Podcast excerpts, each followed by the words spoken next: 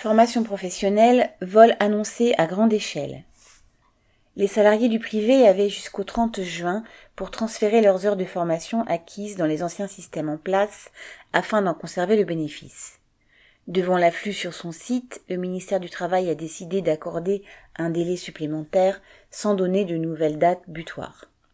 Depuis 2015, l'État a mis en place un nouveau système de crédit de formation le compteur personnel de formation, CPF entre parenthèses.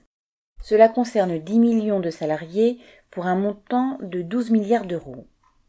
Pour conserver les droits acquis dans l'ancien système, appelé droit individuel à la formation DIF entre parenthèses, c'est à chaque salarié de faire la démarche. Il faut saisir ses anciens droits sur un site internet et fournir des justificatifs par exemple certaines anciennes fiches de paie ou un certificat de l'employeur, cela pour des contrats qui peuvent dater de plusieurs années. Exiger de telles démarches est une façon d'exclure une partie des travailleurs qui n'ont pas eu connaissance de la procédure à temps ou n'ont pas obtenu les bons documents. Les droits à la formation étaient déjà étriqués avant 2015. Avec le nouveau système, la formation reste dépendante de l'employeur. Pour qu'une demande de formation pendant le temps de travail soit acceptée, elle doit avoir été faite 60 à 120 jours à l'avance et il faut encore l'accord de l'employeur. Cela limite l'accès de bien des travailleurs qui ont des contrats courts. De plus, les formations possibles dépendent de la branche de l'entreprise.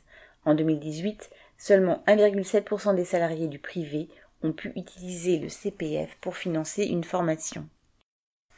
En plus de toutes ces limites, des millions de salariés risquent aussi de se faire voler leurs anciens droits individuels à la formation.